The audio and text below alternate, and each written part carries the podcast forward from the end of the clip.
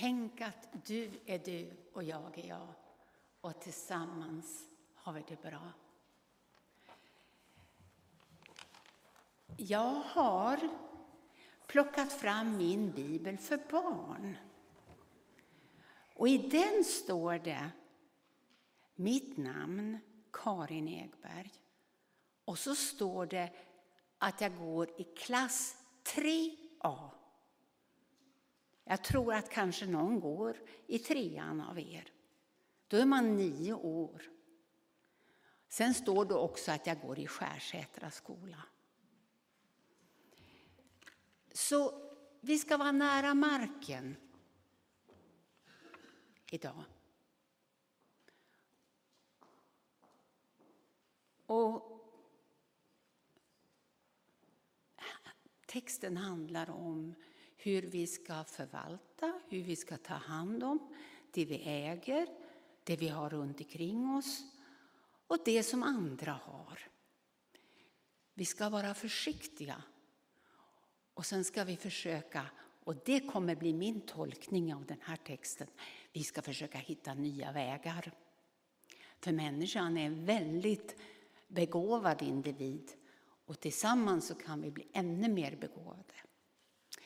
Det är alltså så att idag ska vi läsa om de, här, om de tjänarna som får pengar av sin herre, sin arbetsgivare, för att arbetsgivaren ska åka bort.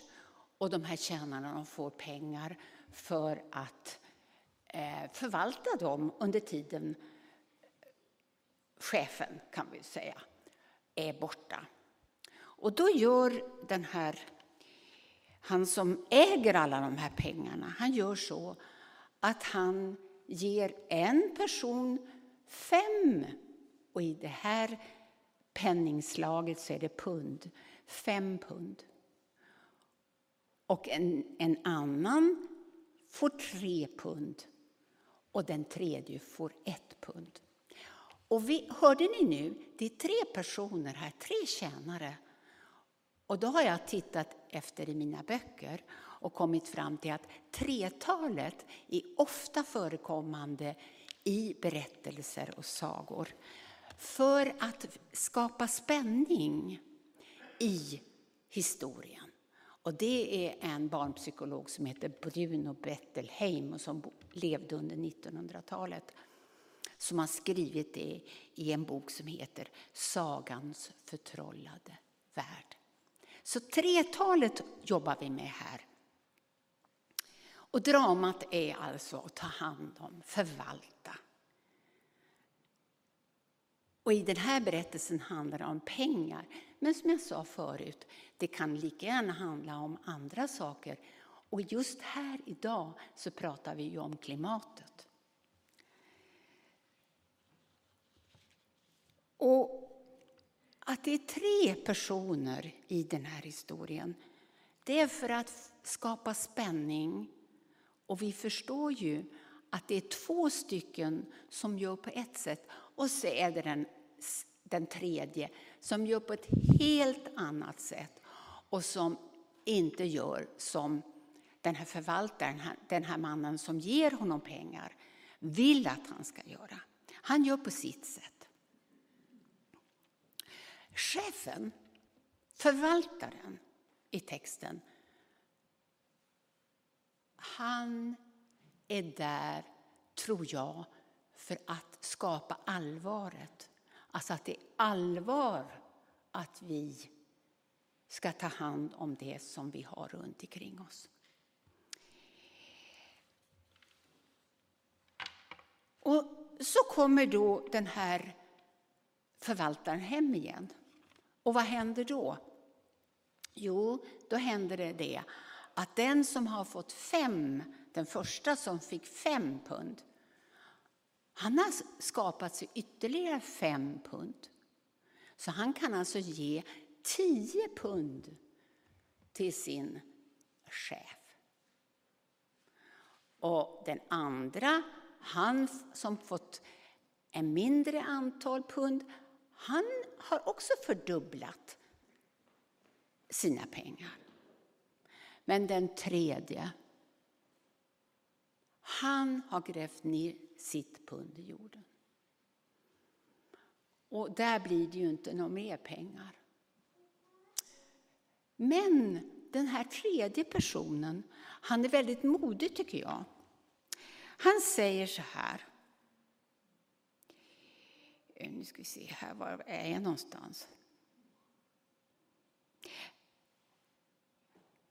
Sedan trädde också den sista tjänaren fram som hade fått ett pund och han sa Herre, jag har lärt känna dig så som en sträng man som vill skörda där han inte har sått och vill inbärga där han inte har utstrött.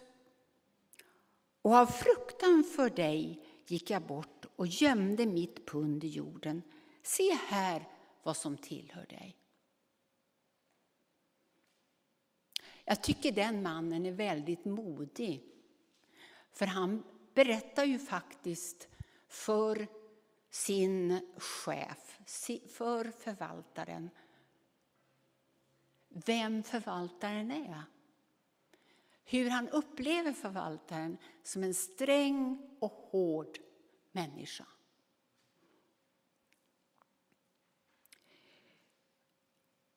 Och det är modigt att säga vad vi känner.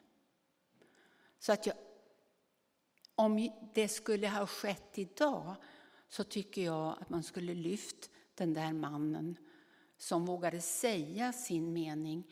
Honom skulle man lyft på ett helt annat sätt än vad Jesus gör i sin berättelse. För Jesus säger att den här mannen som inte har eh, förmerat, sin, förmerat sitt pund, att han ska gå ut och lämna gruppen. Sen kan man säga att, eh, och skulle jag säga, och tyvärr är det så att när människor blir rädda, då är det lätt att människor blir handlingsförlamade. Så att de här tre, de skulle ju gjort någonting tillsammans så att de kunde stöttat varandra på olika sätt. Är ni med hur jag tänker? Ungefär som vi pratar om här. En och en så kan vi bli väldigt rädda, men tillsammans så kan vi göra någonting mer. Och det skulle ju faktiskt kunna varit så att de här två som fick mer pengar, de skulle ju kunna ha sagt så här. Här får du dina fem pund, de som du lät mig förvalta. Här får du tre till, om vi tänker på den där som fick fem. Då. Här får du tre till. Då har du tjänat tre pund. Du har åtta pund nu. Men två pund har jag gett till dem som bättre behöver pengarna. För du är redan så rik att du behöver inte de här två punden. Då hade han varit modig tycker jag. Och jag tänker att han hade hittat en ny väg att gå. Han hade inte gjort som han trodde det förväntades av honom. Är ni med? Att vi måste hitta nya vägar.